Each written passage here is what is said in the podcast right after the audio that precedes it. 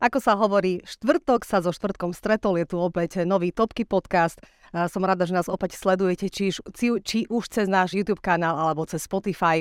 Dnes mám známeho hostia oproti sebe, ktorého určite poznáte najmä z médií, alebo ho nepoznajú tí, ktorí nikdy nepozerali televízor alebo nepočúvali rádio. A to môj... znamená mladí ľudia. Mladí ľudia, áno. Oproti mne je známy moderátor Martin Nikodým. Dobrý deň. Dobrý deň, ahoj. Pozdravujem ťa, som rada, že si prišla k ná, prišiel k nám do štúdia. Ďakujem, že som mohol prijať toto pozvanie. I my sme sa len pred chvíľkou potýkali, takže pre mňa je to taký ešte... Áno, áno, ja som Nie to navrhol naozaj, že 30 sekúnd pred začiatkom nakrúcania hovorím, že však týkajme si, nemôžeme si, tak ako, určite som starší, takže ja som to navrhol. Tak ja som veľmi rada, len ešte si na to musím trošku zvyknúť. Dobre. A ako spomínam v úvode, ty si hlavne moderátor, alebo hlavne na základe tejto profesie ťa ľudia asi poznajú najviac. Robíš si nejaké jazykové cvičenia pred moderovaním? Strč prst krk? Mm, ja mám také svoje.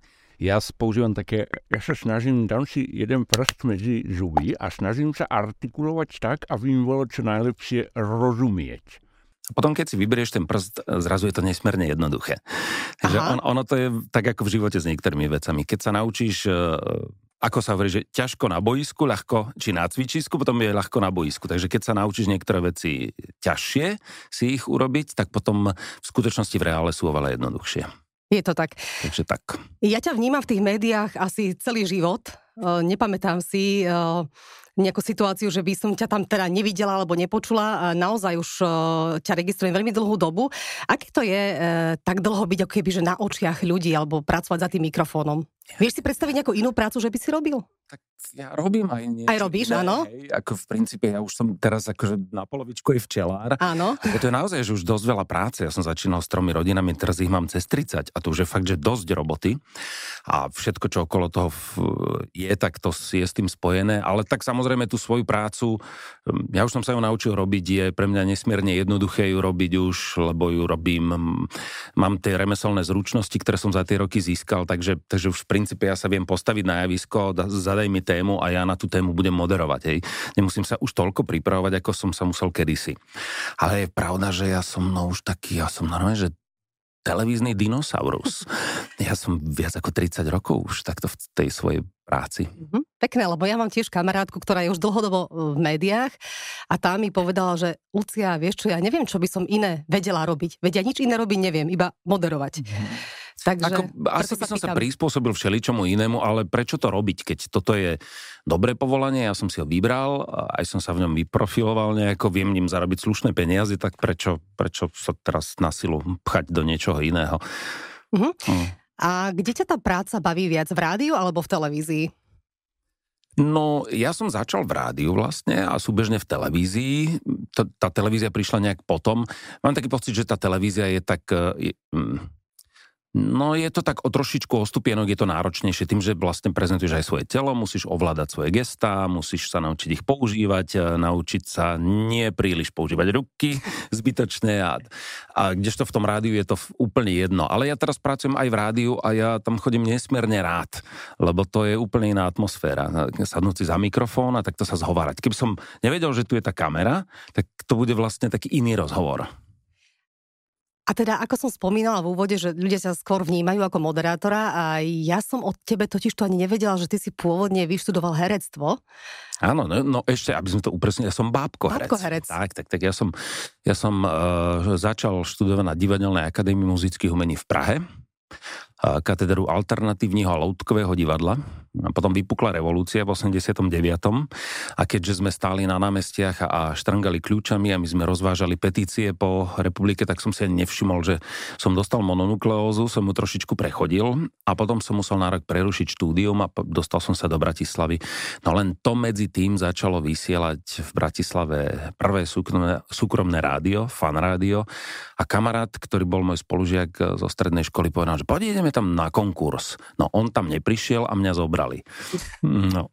No, Takže zrazu som bol v rádiu a po roku, čo som tam pracoval, som zistil, že to je, to je dream job to je, mňa to tak bavilo, my, ja, my sme tam trávili hodiny, noci, my sme, tam, my sme tam spali v tom rádiu, to, my sme boli nesmierne silný kolektív, takže po roku som si nevedel predstaviť, že by som sa vrátil do Prahy, tak som požiadal o prestup do Bratislavy a už som doštudoval v Bratislave.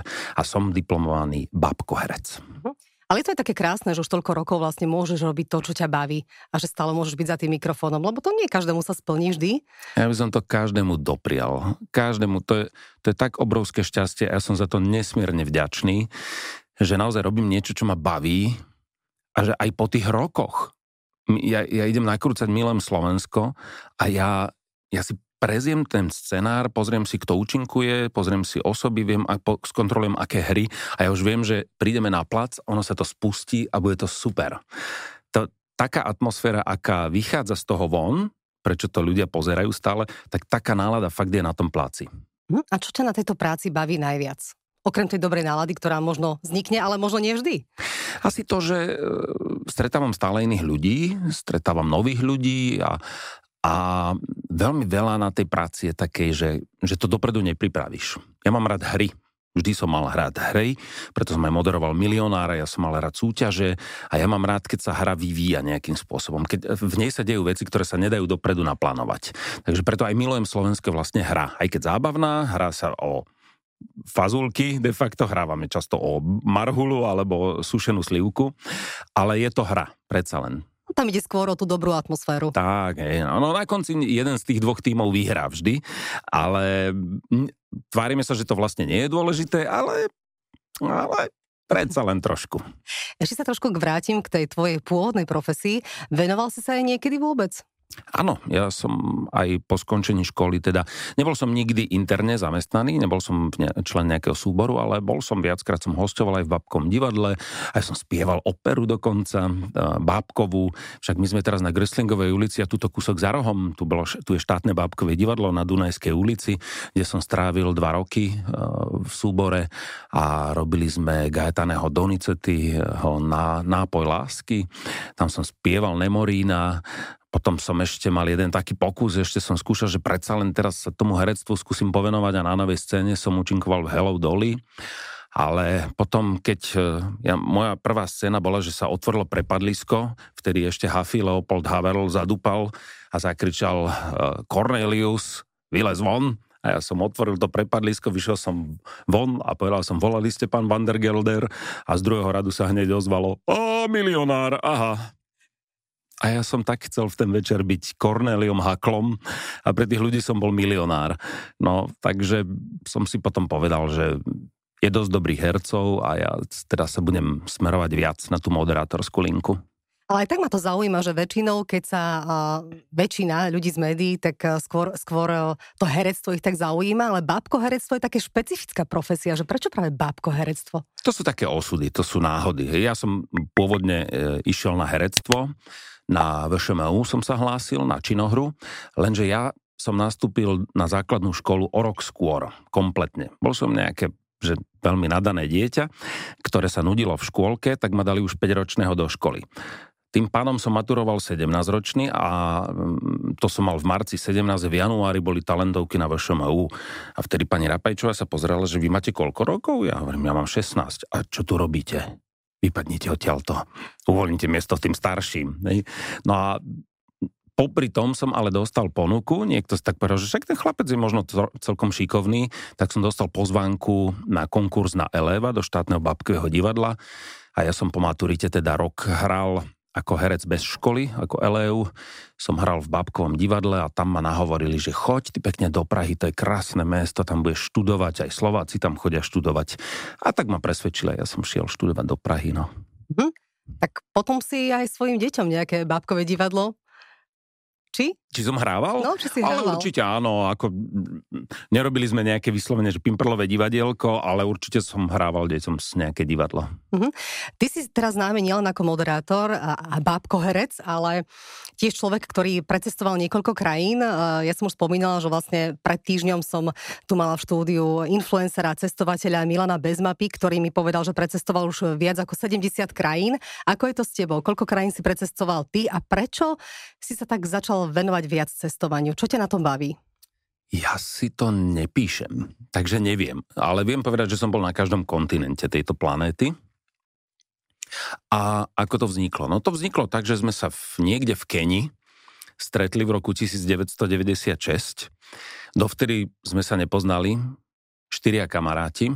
povedali sme si, nejak sme sa tam skamarátili a povedali sme si, poďme založiť takú cestovateľskú tradíciu že každý rok niekam spolu vycestujeme a vyberieme si krajinu a začali sme ako potapačská skupina, takže sme chodili po svete a rôzne potapačské lokality sme vyhľadávali. Vždy sme si dali nejaký taký challenge, aby to neznelo iba ako dovolenka, že vylezieme na Kilimanjaro, alebo pokoríme Elbrus, alebo Kotopaxi, alebo e, sa niekde naučíme sa, teraz najnovšie vlastne sme si urobili kapitánske skúšky, takže sa plavíme na plachetniciach a skúšame toto. No a každý rok sme to urobili takou nejakou dobrodružnou formou. No a ono to prežilo všetky vzťahy, všetky stretnutia. Tak chlapom sa žije, no. Po 27 rokoch, no to každý Môžu si viac povie, užívať. Keď, veľa ľudí mi na to povedalo, že no, to je také úžasné, že ty, ty si to vieš takto zariadiť. No, ale veď aj ty si to vieš takto zariadiť, len si to musíš tak usporiadať. Často mm, sa stalo, že, že to vôbec nebolo jednoduché. Musel som zrušiť občas tú cestu. Dva dní pred odletom som zrušil cestu napríklad. Uh, lebo, lebo sa tak stalo, lebo okolnosti to donútili, ale, ale vždy som hľadal spôsob, ako tú cestu jednoducho uh, všetkým oznámiť, že toto je pre mňa dôležité. Lebo pre mňa to je nesmierne dôležité, to spoznávanie toho sveta. Ja mám pocit, že máme pár rokov na tejto planéte a je úžasné ju spoznávať. Čiže ide skôr o tie zážitky, aby si ich mal čo najviac. O tie zážitky a o tú možnosť porovnávania. Že vlastne, keď sa vrátiš z ktorejkoľvek krajiny, takého toho, ja to nerad použijem, ale on sa to hovorí toho tretieho sveta, tak zistíš, ako, ako my sa máme nesmierne dobre. My sa máme tak dobre. Nám tečie teplá voda z kohútikov, my máme zakúrené, my každý máme svoje prístrešie nad hlavou a vlastne často už vymýšľame úplné hlúposti, že či sa nám páči ako modré alebo červené a ako si to doladím k topánkam a, a, a neriešime prežitie, čo uh-huh. mnoho ľudí na tejto planéte ešte stále rieši. Že človek sa tak aj zamyslí nad tým svojim životom, že čo je dôležité. No tak keď odídeš na tri týždne niekde do Indonézie a, a cestuješ vo veľmi skromnom prostredí, vrátiš sa domov, tak si zrazu uvedomíš, že ako ti je nesmierne dobre. No. Alebo keď sa vrátiš od niekaďal, kde je hrozná zima a nie je tam teplá voda vôbec k dispozícii, tak zrazu po desiatich dňoch v Simeon Mountains v Etiópii prídeš niekde, kde, sa môže, kde si môže dať teplú sprchu a uvedomíš si, že aké to je úžasné. Uh-huh. Človeka tá to cestovanie, myslím si, že privedie k pokore a, a k vďačnosti. Ako dlho sa už venuješ cestovaniu a ktorú krajinu by si možno odporučil Slovákom, aby ju videli? No, začali sme v tom 96. Čiže koľko to je? Mm, Veľa. 27 rokov? 27 rokov to je. Neuveriteľné už zážitko a skúsenosti. Máme dokonca taký list, zoznam tých krajín, ktoré sme precestovali, že si to zapisujeme. A ktorú krajinu by som odporúčil Slovákom? No, ktorúkoľvek.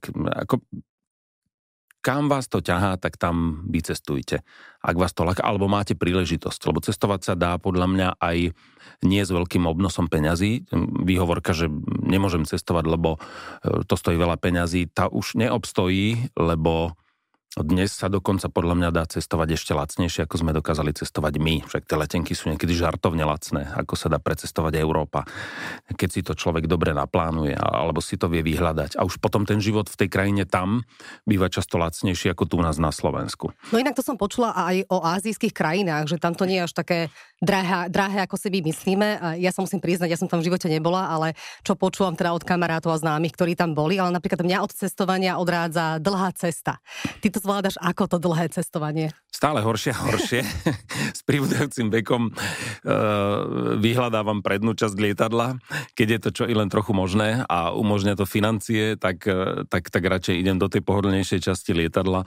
Ale precestovali sme všetko možné. No, no, vracali sme sa z Melbourne v economy class v zadnej časti lietadla 29 hodín, ale to bolo, to som povedal, že to, to už snad nikdy. To, to, to bola katastrofa. Chceli sme ešte letieť na Nový Zéland, No ale letenka na Nový Zeland v, v biznise stojí cez 6 tisíc, tak to už sme si povedali, že o moment zasa tak... Ako, nepreháňajme? Že, nepreháňajme, za to urobíme dva výlety. No, mm-hmm. takže... A také najlepšie zážitky máš aké, alebo na čo si tak najlepšie spomínaš? Tak ja hovorím, že vždy najkrajšia cesta je tá ostatná. No, no a ja som sa pred týždňom, či, nič rozprávam pred týždňom, ja som no, pred dvomi, dvomi podcast, dňami, pred týždňom. No, pred dvomi dňami som sa vrátil z Norska a, a to bola tak nádherná cesta. Na, my sme mali zase také šťastie, obrovské šťastie na počasie. Mali sme prenajatú loď, plavili sme sa po norských fjordoch, pristali sme v Tromze. Ja som poprvýkrát v živote som bol za polárnym kruhom. Ja som si, keď som tam letel, ani neuvedomil, že máme veľkú šancu vidieť polárnu žiaru.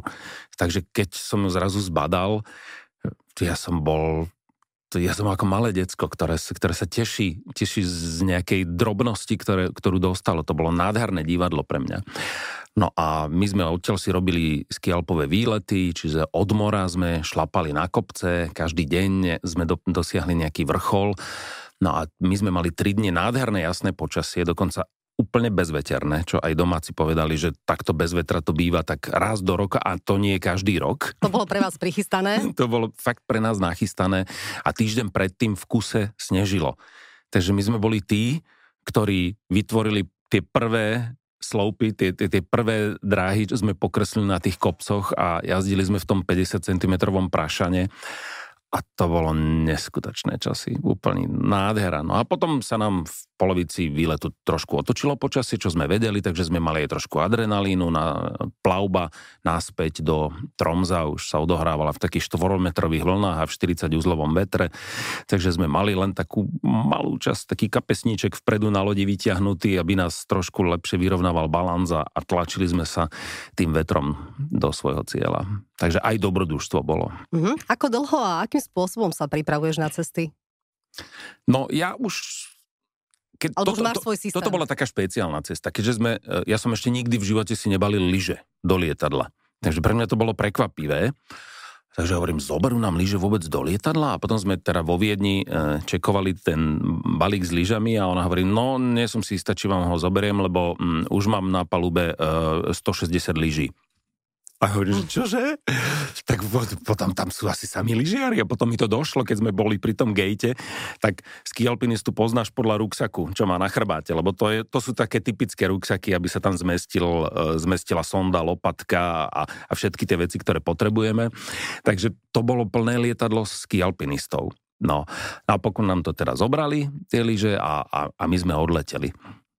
A podľa teba sú lepšie výlety do tých teplejších krajín alebo do tých chladnejších? Tak do tých teplejších ja už vlastne mám overené, že nepotrebujem batožinu.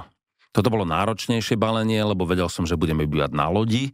To znamená, že som vedel, že sa nie úplne komfortne vysušíme po túre, možno nie úplne najkomfortnejšie osprchujeme, takže som si balil toho viacej. Hovorím si na každý deň čisté ponožky a čisté termoprádlo aspoň na druhý deň, takže mal som toho viacej. Je to náročnejšie, lebo párkrát sa mi stalo, e, že som letel niekde do Indonézie alebo do Vietnamu a letecká spoločnosť mi stratila tú veľkú batožinu. A vtedy vlastne zistíš, že Veď mi stačí fotoaparát, ktorý mám na chrbáte v tej príručnej batožine a tam ti stačia jedny šortky, šlapky a dve trička. A keď ich aj nemáš, tak tam si hoci kde na trhu kúpiš. Takže vlastne tam je to zubná kevka pasta, to je to, čo potrebujem. Iná, a, a tým, s tým, no a kreditka. Dobre. To musí byť. To musí byť, samozrejme. Máš aj nejaké zaujímavé zážitky s tamojšími ľuďmi, ktorí ťa možno prekvapili, alebo... Teraz tohto Norska? Celkovo z tvojho celého cestovateľského života, že kde si sa cítil dobre, tak naozaj dobre medzi tými ľuďmi?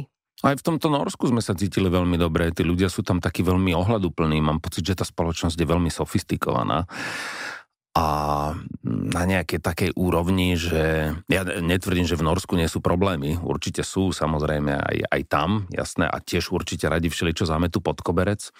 Ale mal som pocit, že tá spoločnosť celkovo je na nejakej úplne inej úrovni. Tak mm, tam, tam sa my asi Slováci nikdy ani nedostaneme. A možno, že je to dobré. Ona bola taká možno až príliš usporiadaná. Tak, tak všetko bolo také, také perfektné, také dokonalé, také možno menej živelné. My sme Slovania takí živelnejší. Hej. My sme trošku sa viac podobáme na južanské národy. Tam v tom Norsku ja som mal pocit, že nikto nevykrikuje, nikto nerozhadzuje rukami, hej, ako v Taliansku niekde. Takže všetko bolo také tiché. No. To sa ti páčilo? To, mne sa to páčilo, mne to, mne to uh, korešpondovalo s tou atmosférou tej krajiny, ktorá bola celá naozaj pokrytá snehom. To bolo, to každý krok tam vrzgal pod nohami ten sneh, každý krok bol počuť, lebo tam ten mráz je všade prítomný a tí ľudia sú naučení uh, s ním žiť, majú vlastne, keď idú autá, tak oni majú tie hroty na pneumatikách, čiže to, to je taký iný zvuk, keď to auto prichádza. Samozrejme, keď Nors badá, že sa len približuješ k ceste, tak on zastaví 50 metrov pred tebou a čaká, kým prejdeš cez cestu. A ja som koľkokrát musel ukazovať, že poď, poď, poď, mne to bude trvať oveľa dlhšie, než ty prejdeš. A on, že nevadí, ja počkám. Akože, ale keď sme sa čokoľvek opýtali, potrebovali sme poradiť, tak tak nám ochotne poradili. No. Ale zase majú pravidla. Nakupovali sme, robili sme taký prvý nákup v potravinách a zásobovali sme loď, teda tak sme nakúpili veľa jedla, samozrejme sme milovníci piva, takže aj dobré pivo sme si nakúpili, ale prišli sme k úkase, lebo sme hľadali maslo dlho, nevedeli sme, ako je ponorské maslo, tak sme ho dlho hľadali a pokladnička hovorí, že je mi to veľmi ľúto, ale pivo vám už nepredám. Že prečo? No lebo je 6 hodín 6 minút a pivo predávame len do 6. Ale bude 6 minút, ne. Halo, no. Nie, pravidlá sú pravidlá. Až Aha. zajtra. No, a tak sme Žiaden na... zákazník náš pán. Nie, nie, nie. No, a predpokladám, že ju by tam normálny systém nepustil. Uh-huh. Hej? My sme to chceli ukecať, že na Slovensku by som to asi ukecal. Aj s Určite. touto tvárou, alebo tak, hej, že, ale prosím vás, no neblbnite, nakupujeme na loď. Asi by mi to prešlo. Ale tam, tam poprvé ma nikto nepoznal a po druhé, Uh, tie pravidlá, ktoré sú vytvorené, sa tam jednoducho dodržiavajú a preto tá krajina potom asi takto funguje. No už keď sme pri tom, tak ako Martin Nikodým ste mali nejaké výhody niekedy na základe toho, že vás ľudia poznajú? Tak určite to nejaká odpustená pokuta sem tam od policajta, niekde na úrade sa mi možno lepšie dvere otvoria, sem tam. Závisí od toho, že či je z toho tábora, či ma má rád, alebo nie. to sa veľmi rýchlo prejaví. No takže áno, to sa nejdem tváriť, že, že z toho, že človek je známa tvár, že z toho neplynú isté výhody. Ale aj nevýhody, však vieme. Vieme, že aj nevýhody. Určite, no práve preto sa ťa chcem aj opýtať na to, že keďže si takto dlho už vlastne na výslni a v tých médiách, čo som hovorila aj na začiatku, že ťa notoricky určite všetci musia poznať a nepoznajú ťa jedine tí, ktorí nesledujú televízor alebo nepočúvajú vôbec rádio. Takže ako sa ty... Um, Mm, aké máš teraz tie stretnutia s tými fanúšikmi? Že nevadí ti, že si populárny, alebo ako berieš uh, to, že si známy človek? Ja už som si na to zvykol. Mm-hmm. Mm, isté, že e, keď sme začínali, tak ten vzťah e, my a novinári bol trošku iný. Bol trošku iný, vždy bol, e, bol taký oveľa taký, taký priateľskejší. Potom začalo také zvláštne obdobie, kedy som mal pocit, že sme trošičku taká štvaná zver, hej, že, že si naozaj musíme na, na seba dávať pozor.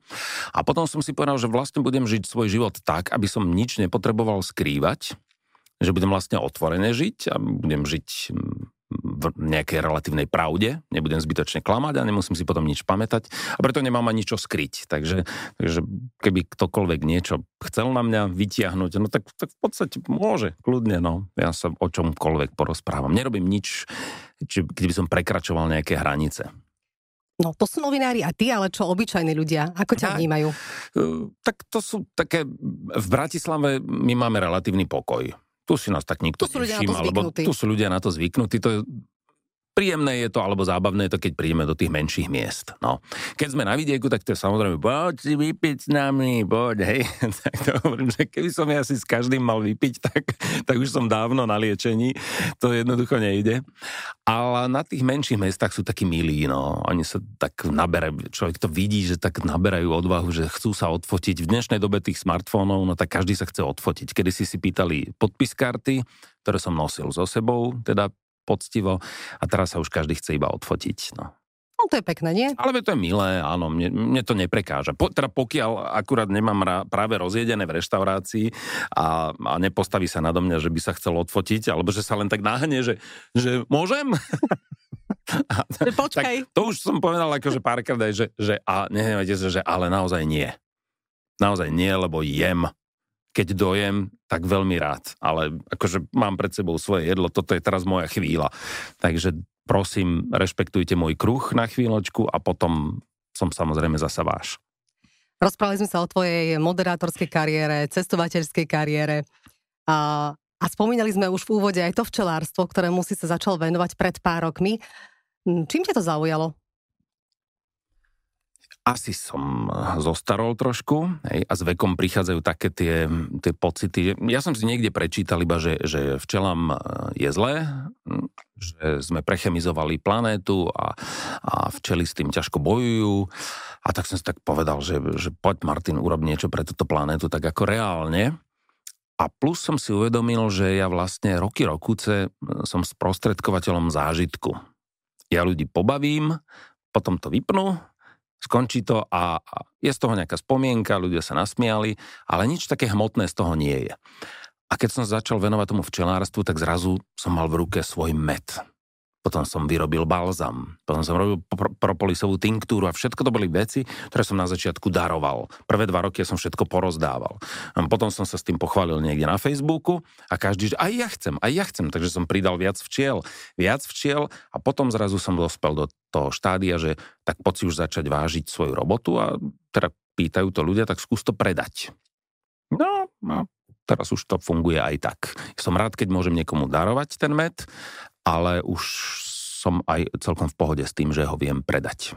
Ale asi nebola veľmi ľahká tá cesta k tomu, kým si to začal nejakým spôsobom uskutočňovať. Že musel si, si, si asi naštudovať nejakú literatúru, popýtať sa možno nejakých iných včelárov. Tak dva roky som bol e, včelár teoretik, ktorý naozaj nasával všetky knihy. Na YouTube je množstvo kanálov skúsenejších včelárov, ktoré som mal napozerané. A potom ma raz e, môj učiteľ e, Dušan Dedinský z Devinskej Novej Vsi zavolal, že poď ku mne do krúžku. A čo tam budem v krúžku robiť s deťmi? Bože, čo tam... A som, som prišiel a som tam bol najmladší. to som nevedel, že krúžok včelársky, že to je všetko pre dospelých ľudí. Ale musím teda povedať naozaj, že e, a každému to aj odporúčam, ak by s tým chcel začať, lebo dá sa to, len si to dobre naštudujte, premyslite si, či, to, či máte na to priestor a čas a chodte ku skúsenému včelárovi na nejaký kurz. E, za 5 návštev u ňoho sa naučíte oveľa viac ako zo všetkých kníh, zo všetkých YouTube, lebo keď si ten rámik chytím do ruky a fyzicky to vidím, to, čo som videl predtým iba na videu, to je, to je obrovský rozdiel. Čo všetko to obnáša? Dajme tomu, koľko hodín práce s tými včelami, alebo koľko dní tomu musíš venovať, dajme tomu do roka? Vteli nie sú pes, našťastie, že nepotrebujú ma každý deň, môžem od nich odbehnúť, keď si to pripravím aj na dva týždne, úplne bez problémov. Cez zimu vlastne im dávam pokoj a teraz práve ideme do obdobia, kedy to bude to najdynamickejšie. Už teraz sa to rozbehlo v tých včelstvách, začiatkom marca sa matky rozplodovali a z pôvodných nejakých 10 tisíc jedincov v tom jednom úli už na konci apríla alebo začiatkom mája tam už bude 5 násobok. Bude tam 50 tisíc včiel. Takže to, čo teraz my ideme robiť, je, že vlastne do tých včelstiev vstupujeme a snažíme sa manažovať ten ich priestor. Keďže chceme, aby nazbierali med, tak chceme vychovať e, silnú rodinu, ale zároveň teda, aby mala nejaký priestor, lebo keď ona nemá priestor, tak potom sú to tie strapce, čo vysia po stromoch, že včely uletia a vtedy vlastne sa hovorí, že včelárovi uleteli včely, nemá ani včely, ani med. No, lebo to všetko tie včely odnesú so sebou. Takže sa snažíme zabrániť tomu rojeniu. Ty máš taký pestrý život pekný, keď ťa tak počúvam. Ja mám perfektný trošku. život. Ja som, ja som nesmierne spokojný a vďačný za svoj život. Super, Martin, tak ja si myslím, že sme tak stručne porozprávali o tvojom živote, čo sa v ňom stalo, udialo, ale momentálne aj deje. A tak ja ti želám len na, naozaj veľa šťastia, veľa zdravia aj v tejto dobe a nech sa ti darí Ďakujem. Um, so všetkým, do čoho sa pustíš. Ďakujem, Ďakujem ti za rozhovor. Ďakujem aj tebe, aj, aj vám všetkým prajem, nech sa vám darí a nech žijete pekné životy.